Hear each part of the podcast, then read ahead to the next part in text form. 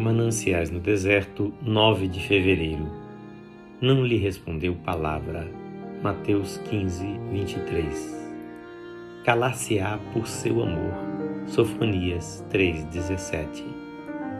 Pode ser que esteja lendo estas linhas um filho de Deus que passa por alguma tristeza esmagadora, algum desapontamento amargo, um golpe doído vindo de onde nunca se esperaria.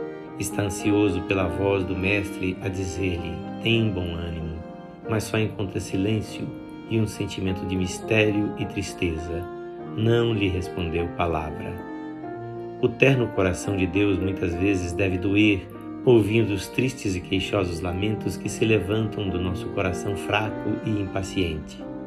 Lamentamos porque não vemos que é por amor de nós que ele não responde, ou que nos diz o contrário do que parece melhor aos nossos olhos embaçados pelas lágrimas, olhos de tão curta visão.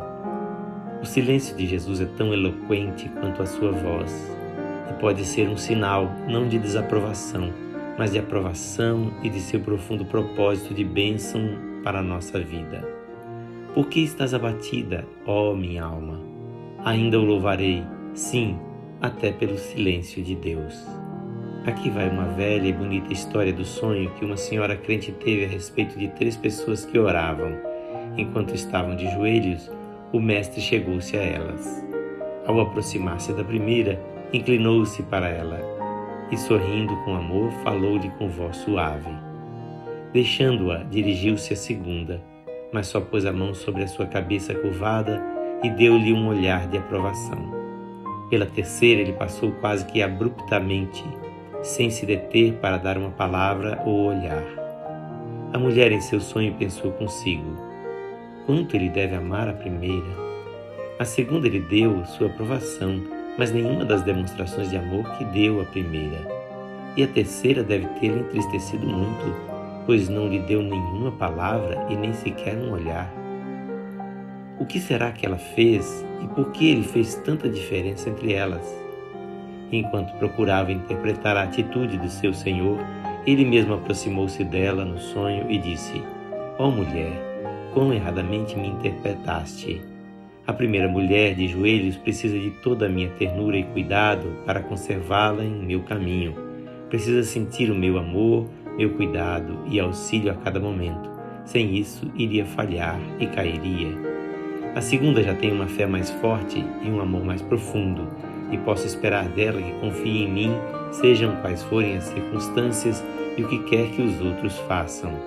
A terceira, que eu parecia nem notar e quase negligenciar, tem fé e amor da mais alta qualidade e eu a estou treinando através de processos enérgicos e drásticos para o mais alto e santo serviço. Ela me conhece tão de perto e confia em mim tão inteiramente que não depende de palavras, olhares ou qualquer demonstração sensível da minha aprovação. Não desmaia nem desanima diante de nenhuma circunstância que eu a faça atravessar.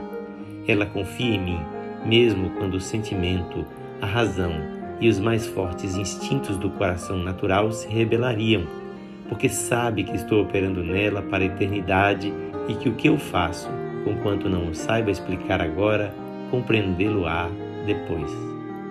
Eu me calo em meu amor porque amo além do poder de expressão das palavras e do poder do entendimento do coração humano, e também por causa de vocês, para que possam aprender a me amar e confiar em mim correspondendo espontaneamente ao meu amor, com o amor dado pelo Espírito, sem o estímulo de nenhuma coisa exterior para fazê-lo brotar. Ele fará maravilhas se aprendermos o mistério do seu silêncio e se o louvarmos por todas as vezes em que ele retira as suas dádivas, a fim de que conheçamos melhor o doador e o amemos mais.